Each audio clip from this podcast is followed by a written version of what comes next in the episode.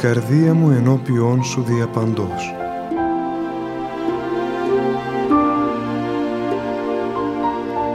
Μια απόπειρα διαδικτυακής επικοινωνίας του πατρός Γεωργίου Σχοινά μαζί σας.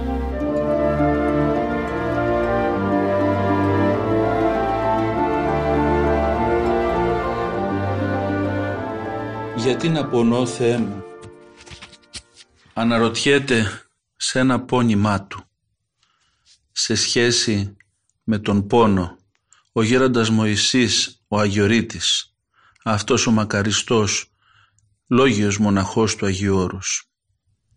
Και είναι αλήθεια αγαπητοί μου ακροατές πως σήμερα υπάρχει άφθονος σωματικός και ψυχικός πόνος. Άλλοτε ευθύνεται γι' αυτόν ο άνθρωπος και άλλοτε όχι. Σημασία έχει την ώρα του πόνου κάποιος να τον συνδράμει. Να μην τον αφήσει να απογοητευτεί, να πνιγείς στη μοναξιά, να πονέσει ακόμη πιο πολύ. Και σήμερα στην εποχή μας πραγματικά υπάρχει πολύς πόνος. Πόνος διάχυτος παντού.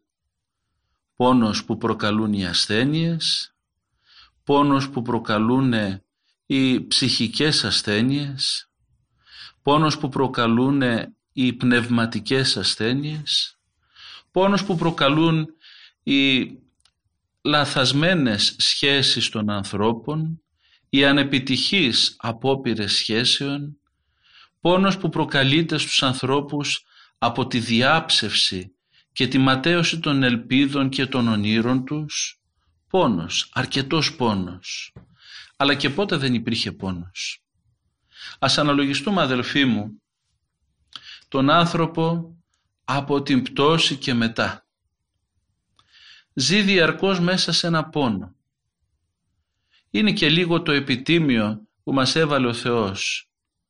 Ο Αδάμ θα πονάει, θα μοχθεί, θα κοπιάζει για να μπορεί να βγάζει τον άρτο που θα φάει και αυτός και οι δικοί του άνθρωποι. Η Εύα μέσα σε πόνος θα γεννάει τα παιδιά της. Και από εκεί και έπειτα τα παιδιά τους αναπαρήγαγαν αυτό τον πόνο στη ζωή τους μέχρι και σήμερα. Εκείνο που βλέπουμε σαν ρίζα λοιπόν για τον πόνο, για όλες τις εκφάνσεις και εκδηλώσεις του πόνου που υπάρχει στη ζωή μας, είναι βαθιά βαθιά η αμαρτία και για να το πούμε καλύτερα η απομάκρυνση που έφερε η αμαρτία στον άνθρωπο από το Θεό. Βλέπουμε λοιπόν τους ανθρώπους να είναι μακριά από το Θεό και να σφάλουν διαρκώς τις επιλογές τους, να αποτυγχάνουν να στέκονται δίπλα στο Θεό και υπάκουοι στο Θεό και γι' αυτό το λόγο να πονούν διαρκώς. Ένα μέγεθος μεταπτωτικό, ένα φαινόμενο που ήρθε μετά την έξωσή μας από τον Παράδεισο, αλλά και ένα φαινόμενο σύμφυτο με την ύπαρξή μας, τη μεταπτωτική. Η γυναίκα γεννάει τον άνθρωπο, τον νέο άνθρωπο μέσα σε πόνους. Ο νέος άνθρωπος βγαίνει από την κοιλιά της μητέρας του και κατευθείαν για να είμαστε σίγουροι ότι γεννήθηκε υπάρχει ένα κλάμα. Πρέπει να ακούσουμε αυτό το κλάμα που είναι ένας πόνος που δημιουργείται στα πνευμόνια του ανθρώπου από την είσοδο του οξυγόνου και που πρέπει να κλάψει το παιδί για να δείξει ότι ανασένει κανονικά. Αλλά και ο άνθρωπος σε όλη τη διάρκεια της ζωής του ζει με αυτό το πόνο και αυτός ο πόνος είναι που τον συντροφεύει μέχρι το τέλος και θα λέγαμε τον αποχαιρετά την ώρα που αποχωρίζεται η ψυχή από το σώμα. Ένα τελευταίο πόνο, έστω και μικρό, έχουν και οι άνθρωποι που φεύγουν με τον πλέον ειρηνικό τρόπο, με τον πλέον αγιασμένο και οσιακό τρόπο. Έτσι λοιπόν ο πόνος είναι η συντροφιά μας αυτή τη ζωή. Είναι η συντροφιά μας γιατί φαίνεται ότι ο πόνος κάτι καλό έχει να μας αφήσει. Κανένα επιτίμιο του Θεού, δεν είναι χωρίς σωτηριώδη αποτελέσματα. Σημασία έχει πώς εμείς θα αξιοποιήσουμε τον πόνο στη ζωή μας. Σημασία έχει πώς θα διαχειριστούμε αυτό το γεγονός που θα μας συντροφεύει σε όλη μας τη ζωή. Και αυτά είναι πράγματα που θέλουμε πραγματικά έτσι να εξηχνιάσουμε όσο είναι δυνατόν ή καλύτερα να προσπαθήσουμε να προσεγγίσουμε μέσα από κάποιες πολύ όμορφες σκέψεις του πατρός Μωυσέως του Αγιορείτου, του μακαριστού γέροντος. Γράφει λοιπόν ο πατήρ Μωυσής. Γνωρίζω πως ο πόνος έφερε στο κρεβάτι του πόνου ή σε έκλεισε στο σπίτι σου. Η επίσκεψη του πόνου στη ζωή σου δεν είναι ασφαλώς κάτι χωρίς σημασία και σκοπό. Δεν είναι καθόλου τυχαίο γεγονός. Δεν πιστεύουμε στην τύχη. Το Ευαγγέλιο λέει κάτω από τη ματιά του Θεού είναι και το πέσιμο του κάθε φίλου από το δέντρο. Πόσο μάλλον τα προβλήματα των παιδιών του.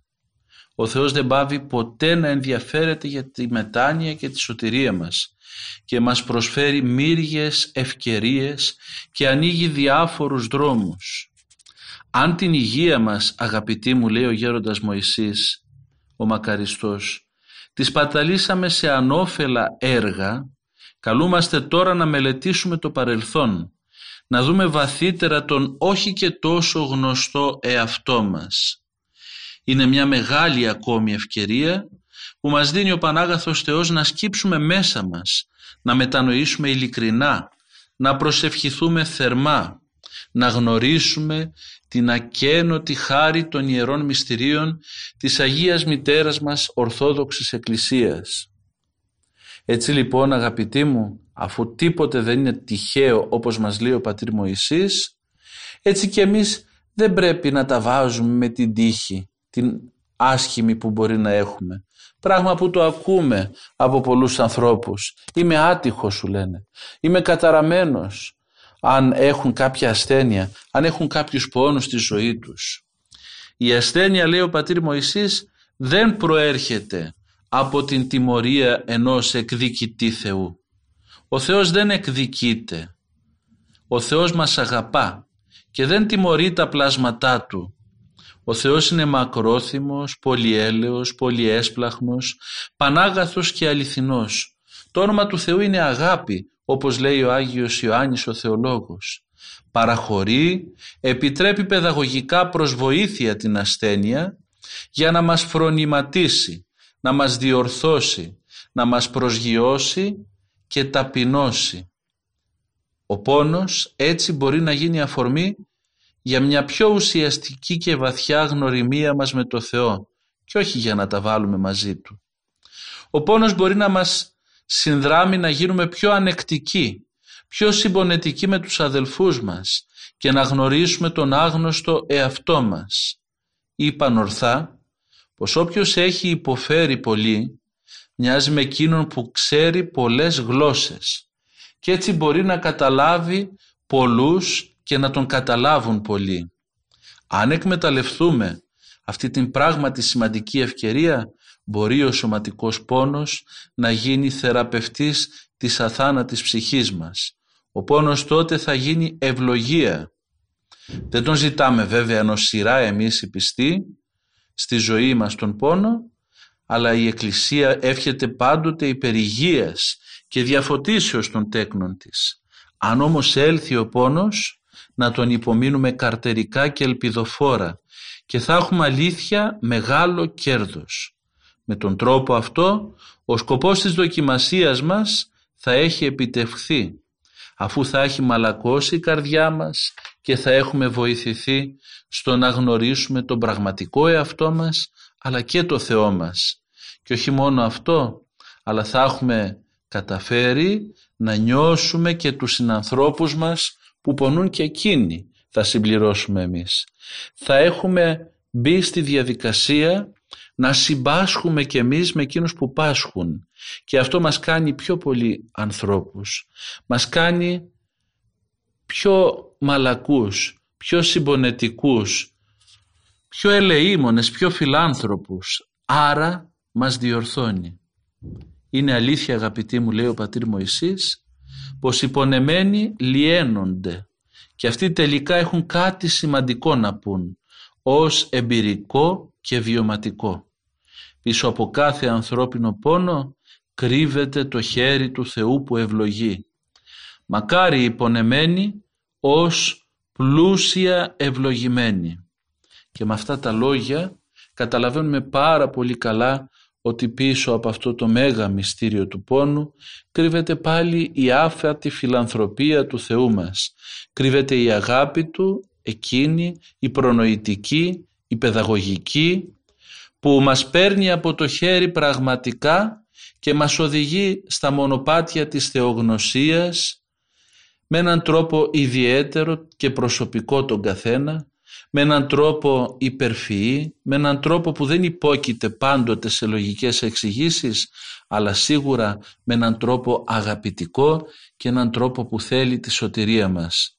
Έτσι λοιπόν δεν επιδιώκουμε τον πόνο, αλλά και όταν έρχεται κάνουμε λίγο υπομονή και περιμένουμε να φανεί η ευλογία που κρύβεται από πίσω του. Η ευλογία που έχει ετοιμάσει ο Θεός για τον καθένα από μας. Ο πόνος είναι το περιτύλιγμα και η ευλογία του Θεού είναι το δώρο.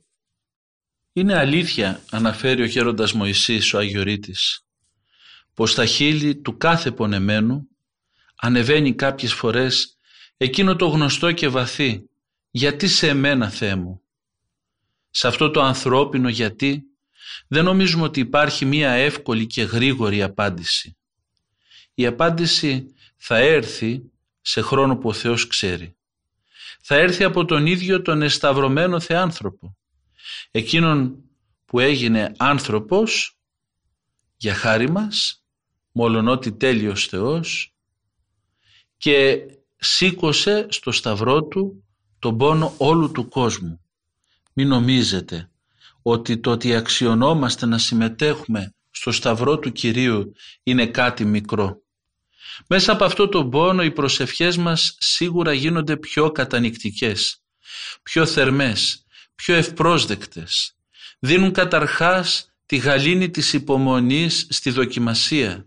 Λιγοστεύουν την απαιτητικότητα, ταπεινώνουν αληθινά. Χαρίζουν τη χαρά της ελπίδος και την υγεία της ψυχής. Μέσα μας θα βρούμε το Θεό. Όσο πιο γρήγορα το, το συναντήσουμε, τόσο πιο γρήγορα θα απελευθερωθούμε και θα χαρούμε αληθινά. Είπαν ωραία πως πριν μας στείλει ο Θεός το σταυρό που σηκώνουμε, τον ζήγησε, τον είδε καλά, τον εξέτασε προσεκτικά με την πανσοφία, την αγάπη και τη δικαιοσύνη του. Το αγαθό βλέμμα του τον παρακολούθησε και μεγάλη του καρδιά τον θέρμανε, αφού τον ξαναζήγησε με την άπειρη στοργή του. Νομίζεις πως είναι πιο βαρύς από ό,τι μπορείς να σηκώσεις. ενώ έχεις δυνάμεις μέσα σου που ούτε εσύ ήξερες ότι έχεις. Μη χάνεις το θάρρος σου, μη τα βάζεις με το Θεό, γνωρίζει πολύ καλά τι κάνει. Τον ευλόγησε τον σταυρό σου πριν το θέσει στους ώμους σου. Σίγουρα λοιπόν μπορείς να το σηκώσεις. Μη λησμονάς πως πάντα πριν το κενό μνημείο είναι ο Γολγοθάς. Η Ανάσταση έπεται της Σταύρωσης. Είναι γεγονός ότι η ζωή μας είναι ζυμωμένη με δάκρυα που προέρχονται από τον πόνο της ασθένειας, των θλίψεων, των βασάνων, της εγκατάλειψης και της μοναξιάς. Και αυτά έχουν γίνει αχώριστοι σύντροφοι. Ο Λόγος του Θεού μας πληροφορεί πιστικά ότι η ασθένεια, ο πόνος, η θλίψη, ο θάνατος δεν υπήρχαν από την αρχή της δημιουργίας. Αυτά λοιπόν είναι μεταπτωτικά φαινόμενα. Η φθαρτότητα, η ασθένεια, ο πόνος είναι αποτέλεσμα της παρακοής των, των πρωτοπλάστων στο δημιουργό τους και της υπακοής τους στο δαίμονα. Ο αποχωρισμός του ανθρώπου από το Θεό έχει ικτρές συνέπειες. Η επελευθέρωση του πιστού από τα δαιμονικά δεσμά μπορεί να τον κάνει να βρει το πνευματικό περιεχόμενο της δοκιμασίας του και τότε η δοκιμασία να γίνει σημαντική ευκαιρία βαθύτερης γνώσης του Θεού και συναντήσεώς του με Αυτόν. Έρχεται λοιπόν ο πατήρ Μωυσής ο Αγιορείτης να μας πει και εκείνος με τη σειρά του ότι ναι ο πόνος έχει προέλθει λόγω της αμαρτίας μας μετά την πτώση μπήκε στη ζωή του ανθρώπου αλλά και η άρση του πόνου ίσως είναι το κλειδί εκείνο που θα μας επαναφέρει στον πατρικό οίκο. Ίσως είναι εκείνη η ευκαιρία που χρειαζόμαστε για να συνειδητοποιήσουμε την αμαρτωλότητά μας γενικότερα αλλά και τις αμαρτίες που έχουμε κάνει στη ζωή μας να μετανοήσουμε, να προσευχηθούμε, να αναζητήσουμε τον Θεό και Πατέρα μας και με αυτόν τον τρόπο να κερδίσουμε και τη Βασιλεία Του. Να ωφεληθούμε και σε αυτή τη ζωή αλλά να ζήσουμε και αιώνια μαζί Του. Πόσες φορές δεν μοιάζουμε εμείς οι άνθρωποι με παιδιά που παίζουν αμέριμνα και κάνουν και ατασταλίες, κάνουν και αταξίες και περνάμε μια χαρά στην αλάνα έξω. Μια εικόνα ίσως παλιότερη αλλά που σίγουρα μπορεί κάποιος να τη φανταστεί. Στην παιδική χαρά θα λέγαμε σήμερα. Και εκεί που παίζουμε κάνουμε και πράγματα που δεν μας επιτρέπει η μητέρα μας και ο πατέρας μας. Κάνουμε και αταξίες και παρόλα αυτά συνεχίζουμε και τις κάνουμε. Δεν υπάρχει περίπτωση να αναζητήσουμε εκείνη την ώρα του παιχνιδιού τον πατέρα μας και τη μητέρα μας. Όταν όμως θα πέσουμε κάτω και θα τσακιστούμε και θα τρέξει αίμα από τα ποδαράκια μας, τότε το πρώτο που έρχεται να πούμε τι είναι μαμά, μπαμπά, να φωνάξουμε τον πατέρα μας και τη μητέρα μας για να μας βοηθήσουν. Γιατί, γιατί πονέσαμε. Γιατί έτρεξε αίμα, σκίστηκε το δέρμα μας και ήρθαμε σε μια δυσκολία. Η δυσκολία λοιπόν αυτή είναι εκείνη που μας κάνει να ξαναζητήσουμε τον πατέρα μας. Έτσι και ο πόνος στη ζωή μας, στη ζωή μόνο των άτακτων παιδιών, είναι εκείνο που πολλές φορές μας κάνει να τον αναζητήσουμε πάλι το Θεό. Ναι γιατί πονέσαμε, γιατί τον έχουμε ανάγκη. Γιατί όμως το κάνουμε αυτό, γιατί ξέρουμε ότι εκείνος είναι από την άλλη μεριά έτοιμος να τρέξει και να μας βοηθήσει. Είναι έτοιμος να έρθει να επουλώσει τις πληγές μας. Είναι έτοιμος ο πατέρας μας ο ουράνιος να ξανακατεύει για τον καθένα μας και να έρθει δίπλα μας και να βάλει πλάτη να μας σηκώσει. Και φωνάζουμε και τη μητέρα μας, τη μητέρα Εκκλησία. Και όπως λέει η διδασκαλία της Ορθόδοξης Εκκλησίας, η Εκκλησία μας είναι ένα θεραπευτήριο και οι ιερείς της Εκκλησίας είναι νοσηλευτές. Έτσι λοιπόν όταν εμείς φωνάζουμε το Θεό και του λέμε γιατί με εγκατέλειψες, τι κάνεις, έλα πονάω, εκείνη την ώρα έρχεται ο ίδιος ο Θεός και μας παραπέμπει κιόλας και μας το έχει πει.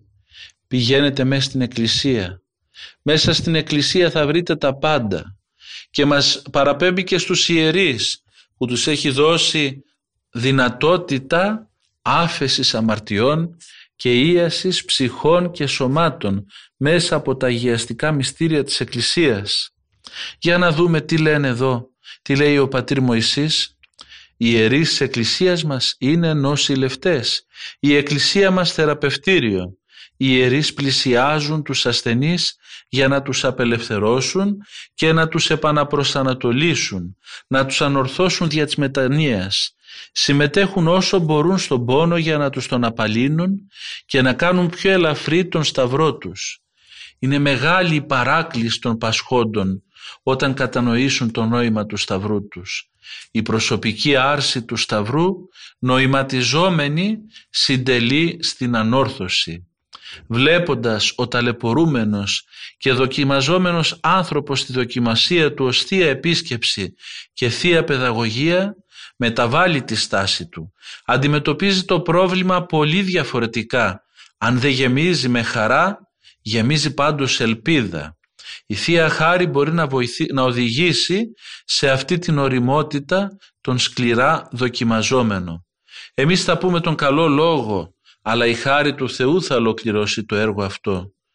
Το, το ευχολόγιο στα, έργα, στα χέρια του ιερέως είναι πολύ παρηγορητικό στις δύσκολες αυτές ώρες.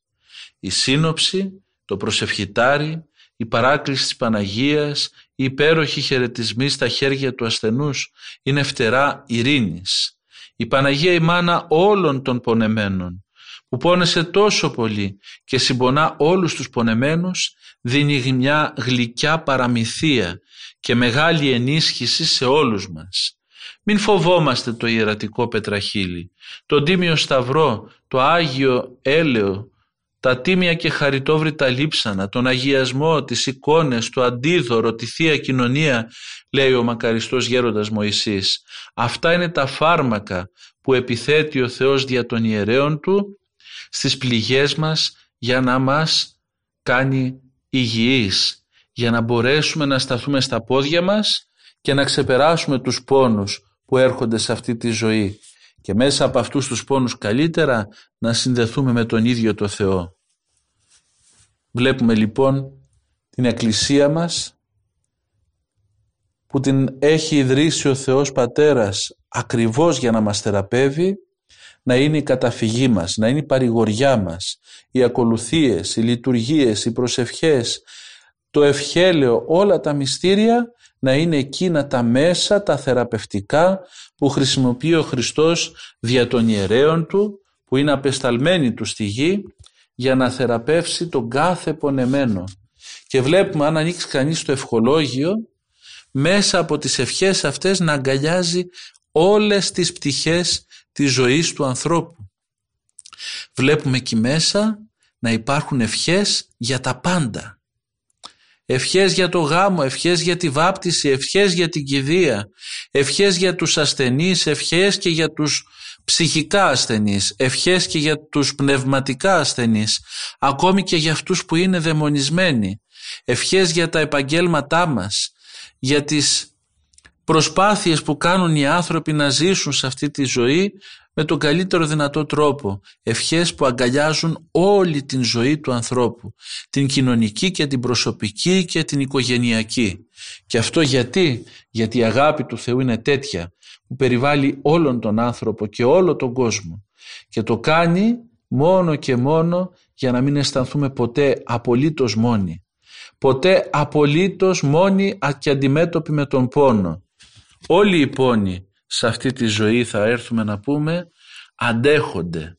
Και αντέχονται γιατί; Γιατί βαθιά μέσα μας ξέρουμε ότι υπάρχει ο Θεός.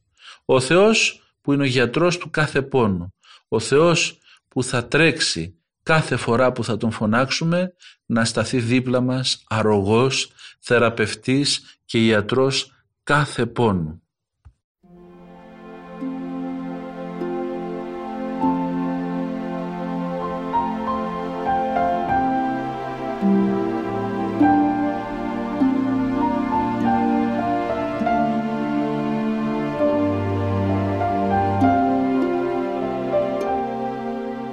Τρέχουμε λοιπόν αγαπητοί μας ακροατές, αγαπητοί φίλοι, σε κάθε πόνο, σε κάθε δοκιμασία να συναντήσουμε το Θεό και να το συναντήσουμε μέσα στην Εκκλησία. Γιατί εκεί σίγουρα θα βρούμε την παρηγοριά. Επανερχόμενοι όμως στο δύσκολο ερώτημα, γιατί ο Θεός να επιτρέπει να ταλαιπωρείται το πλάσμα Του, να βασανίζεται και να αγωνιά μέσα στον πολύ πόνο, ταπεινά θα πούμε και πάλι, λέει ο μακαριστός γέροντας Μωυσής. Ο πόνος μας αφυπνίζει να ενδιαφερθούμε καλύτερα για τη μετάνοια, την ταπείνωση, την αναθέρμανση της πίστης μας και τη συμπόνια του πλησίον μας. Ο πόνος σωματικός ή ψυχικός μας επισκέπτεται για κάποιο ιδιαίτερα σοβαρό λόγο, για να ξαναδούμε την πορεία τους στόχους και τον σκοπό της εφήμερης ζωής μας. Είπαμε πως μερικές φορές ένας ψυχικός πόνος είναι δριμύτερος του σωματικού και ίσως πιο δυσκολοθεράπευτος. Ο μεγάλος ψυχίατρος Γιούγκ λέει ότι το πρόβλημα του ψυχικώς πάσχοντος κατά ασυγκρίτως ανώτερο λόγο ανήκει στον πνευματικό παρά στον ιατρό άνθρωποι δίχως Θεό και ηθικές αρχές στον πόνο της ασθένειας διαλύονται και καταντούν αξιολύπητοι. Ο Θεός δεν τους αποστρέφεται, αλλά τους επισκέπτεται διαφορο... διαφορότροπα, με διάφορα φάρμακα για να τους θεραπεύσει και όχι να τους πληγώσει και πικράνει. Ο Θείος και Ιερός Χρυσόστομος θαυμάσια συμβουλεύει να μην γογγίζουμε εύκολα με τα δυσάρεστα που μας βρίσκουν και μάλιστα να μην βλασφημούμε. Μήπως έτσι λέει θα γίνει πιο ελαφρύς ο πόνος μας; Ούτε χρειάζεται να πολυεξετάζουμε τους λόγους και τις αιτίες και τις αφορμές και να ζητάμε πολλές εξηγήσεις για όλα αυτά που μας επιτρέπει η πανσοφία του Θεού. Να μην λησμονάμε ποτέ πως η παρούσα ζωή είναι στάδιο άθλων και αγώνων και η άλλη ζωή είναι στάδιο επάθλων και αιώνιας ανάπαυσης. Στις δυσκολίες, τις συμφορές και τους πόνους να επικαλούμαστε τη σωστική βοήθεια του Θεού με κάθε εμπιστοσύνη. Πόσο απλά λόγια, πόσο αληθινά, αλλά και πόσο δύσκολο να τα αποδεχθεί ο άνθρωπος πολλές φορές. Οι Άγιοι της Εκκλησίας μας που ήταν άνθρωποι με όλα τα γράμματα κεφαλαία, άνθρωποι στους οποίους πραγματικά καταξιωνόταν η έννοια του ανθρωπίνου είδους και ήταν και άνθρωποι που αναζητούσαν γνήσια του Χριστό, παρουσιάζουν την παρούσα ζωή ως κοιλάδα του κλαθμόνος μια μεγάλη δηλαδή απέραντη κοιλάδα που υπάρχει πολλής πόνος και πολλά δάκρυα. Γιατί άραγε, μήπως θέλουν να μας απογοητεύσουν, μήπως θέλουν να κάμψουν το φρόνημά μας, ίσως και να μας στείλουν στην αυτοκαταστροφή και την αυτοχειρία, ασφαλώς όχι. Απλά μεταγγίζουν την πείρα τους σε μας τους άπειρους πνευματικά ανθρώπους για να μην τρέφουμε μεγάλα όνειρα και μεγάλες ελπίδες για μια ζωή ανέφελη, για μια ζωή ανώδυνη σε αυτή τη γη. Μας λένε ότι ο παράδεισος με λίγα λόγια δεν είναι αυτή η ζωή που ζείτε. Η ζωή είναι όμορφη, ναι, αλλά η όντως ζωή είναι ασυγκρίτως ομορφότερη και ωραιότερη από αυτή τη ζωή που γνωρίζουμε και λέμε όμορφη. Οι ομορφιές αυτές της ζωής είναι συνυφασμένες και με τους πόνους. Οι ειδονές που γεύεται ο άνθρωπος σε αυτή τη ζωή είναι παντρεμένες με τις οδύνες.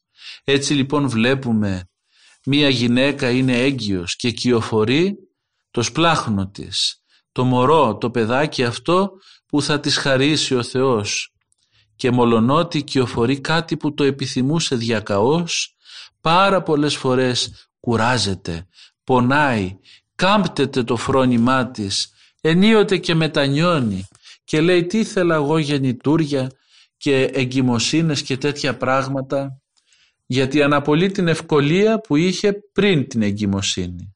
Όταν γεννήσει και νιώσει τους πόνους την ώρα εκείνη δυσκολεύεται πάρα πολύ. Ξέρει ότι αυτό που έρχεται είναι κάτι ευχάριστο. Κάτι που θα το βλέπει μετά από λίγο και θα έχει ξεχάσει τους πόνους. Αλλά εκείνη την ώρα πονάει και πολλές φορές τα βάζει με Θεό και ανθρώπους. Μας λένε ευσεβείς επιστήμονες, γυναικολόγοι με ευτήρες, ότι πολλές γυναίκες την ώρα του πόνου εκεί είναι ανεξέλεγκτες. Εκείνες ειδικά που δεν έχουν καμία σχέση με το Θεό και δεν έχουν συνείδηση της ιερότητας του μυστηρίου, μπορεί να αρχίσουν και να βρίζουν τον άντρα τους, τους πάντες, επειδή πονάνε. Μετά έρχεται το δώρο. Πόσο κοντά είναι η ειδονή και η οδύνη στη ζωή μας. Έρχεται η ώρα που ένα παιδί παίρνει το πτυχίο του και χαίρεται και πανηγυρίζουν όλοι, αλλά εκείνο το παιδί ξέρει πόσο πολύ κοπίασε, πόσο πολύ πόνεσε το κεφάλι του, τα μάτια του, να κάτσει ώρες ατελείωτες πάνω από τα βιβλία, να πονάει το σώμα του, να, πιά, να πιάνεται πάνω στην καρέκλα για να μπορέσει να πάρει το πτυχίο του ή το μεταπτυχιακό και να γίνει ένας καλός επιστήμονας. Ένας τεχνίτης φτιάχνει ένα έπιπλο, φτιάχνει ένα δημιούργημα των χειρών του και πολλές φορές έχει τσακίσει τα χέρια του έχει κοπεί, έχει ματώσει, έχει υδρώσει, έχει πονέσει ολόκληρο το σώμα του για να πετύχει να φτιάξει αυτό που φτιάχνει. Όταν όμως το φτιάξει και είναι όμορφο, τότε χαίρεται πάρα πολύ. Βλέπουμε ότι σε όλες τις χαρές της ζωής δίπλα είναι ο πόνος. Δεν μπορεί να το ξεχωρίσουμε. Άρα λοιπόν οι πατέρες όταν μας λένε ότι είναι κοιλάδα του κλαθμόνος απλά μας μεταφέρουν την εμπειρία τους. Και μας το λένε γιατί; Για να μην κάμπτεται το φρόνημά μας. Να ξέρουμε αυτό που μας είπε ο πατήρ Μωυσής ότι η παρούσα ζωή είναι στάδιο άθλων και αγώνων. Είναι στάδιο που θα κοπιάσουμε και θα πονέσουμε και θα υδρώσουμε και θα αγωνιστούμε θα έχουμε και κάποια αποτελέσματα από αυτή τη ζωή, κάποιες χαρές που θα μας δίνουν την δυνατότητα να συνεχίσουμε τον αγώνα, να συνεχίσουμε αυτό το στάδιο της αθλήσεως που είναι η παρούσα ζωή, αλλά οι μεγάλες χαρές, οι μεγάλες αναπαύσεις θα είναι στην επόμενη ζωή. Στη ζωή εκείνη την αιώνια με τον Χριστό και τους Αγίους.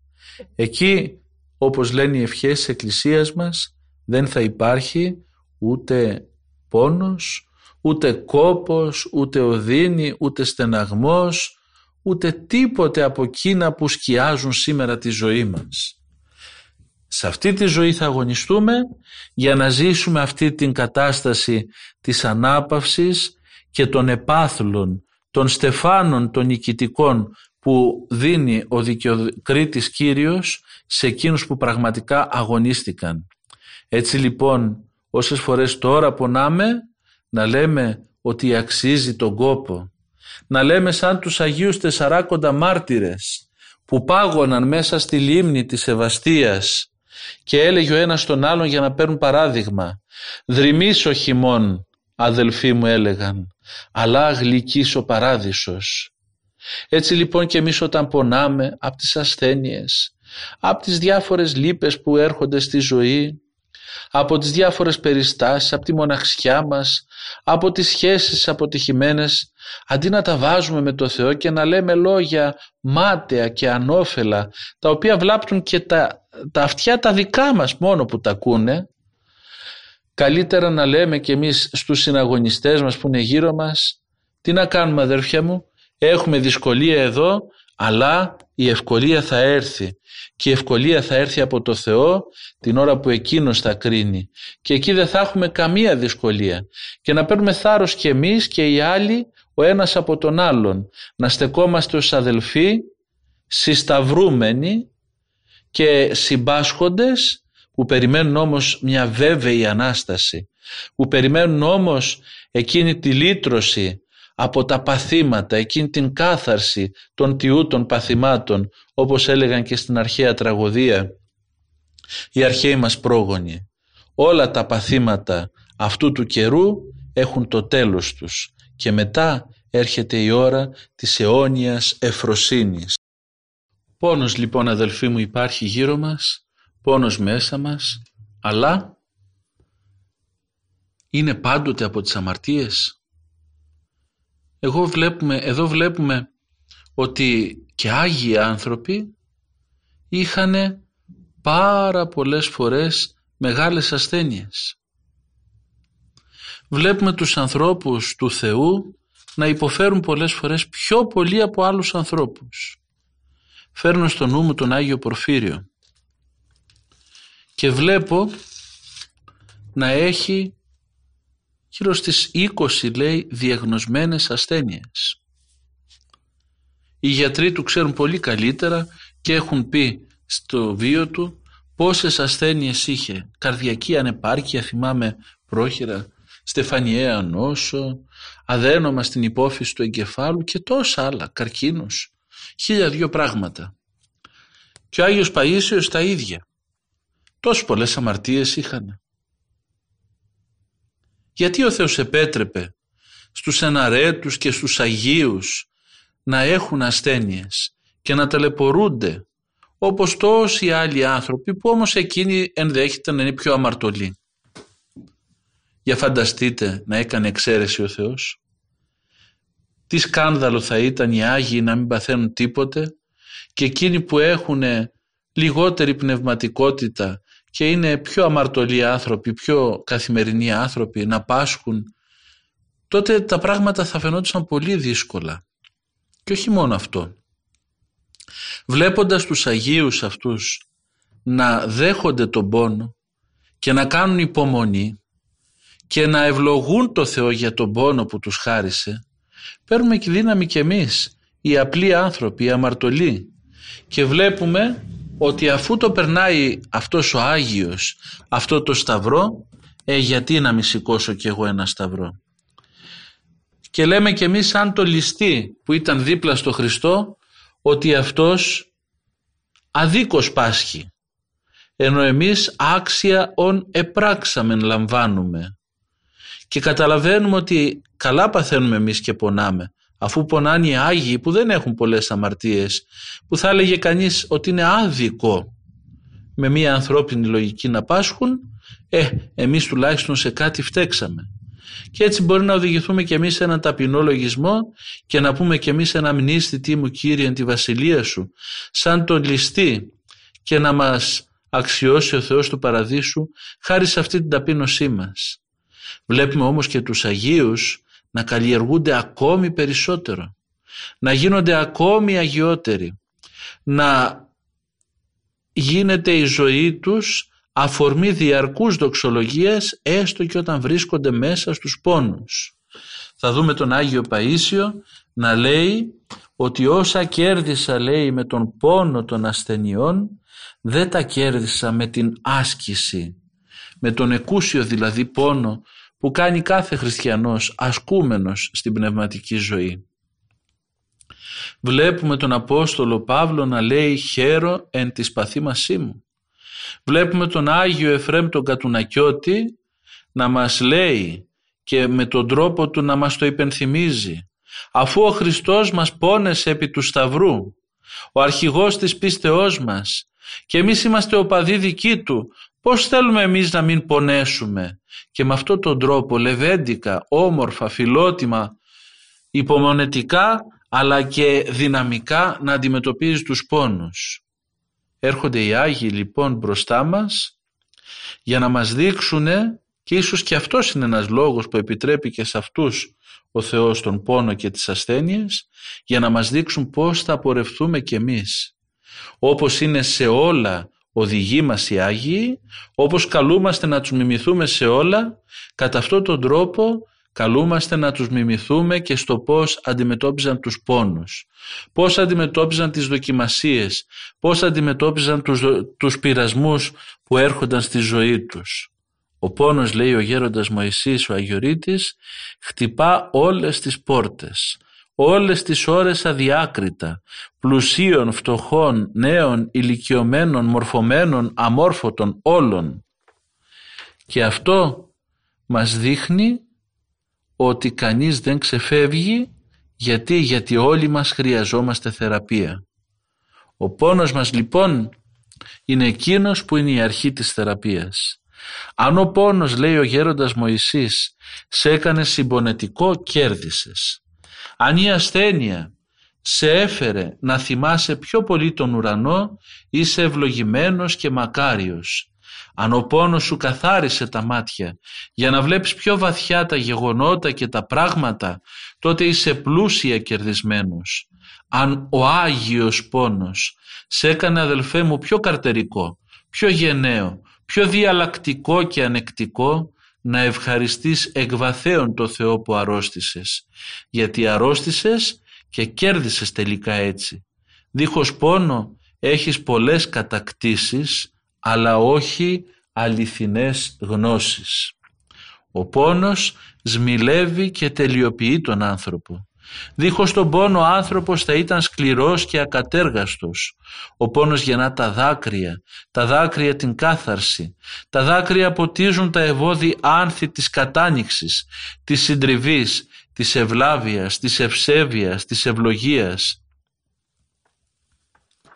Ο πόνος, είπαν κάποιοι, είναι ο φρουρός της υγείας. Σαν ένα καμπανάκι μας αφυπνίζει. Αν δεν πονούσαμε δεν θα πηγαίναμε ποτέ στον ιατρό. Ο πόνος είναι σαν ένα σήμα κινδύνου που εκπέμπεται για να μας γλιτώσει από τα χειρότερα. Αυτά ισχύουν και για το σώμα και για την ψυχή. Έτσι ο πόνος καταντά ευλογία και για το σώμα και για την ψυχή.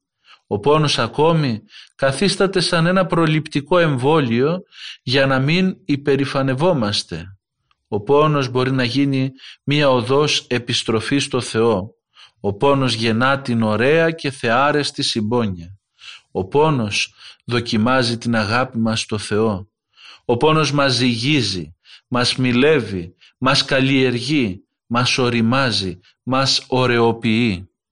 Τι μεγάλη αλήθεια είναι αυτή. Πόσοι και πόσοι άνθρωποι όταν πονάνε δεν τρέχουν στο γιατρό, αλλά και πόσοι ακόμη άνθρωποι αναρρύθμιτοι όταν πονάνε δεν έρχονται σε συνέστηση και τρέχουν στον ιατρό της ψυχής.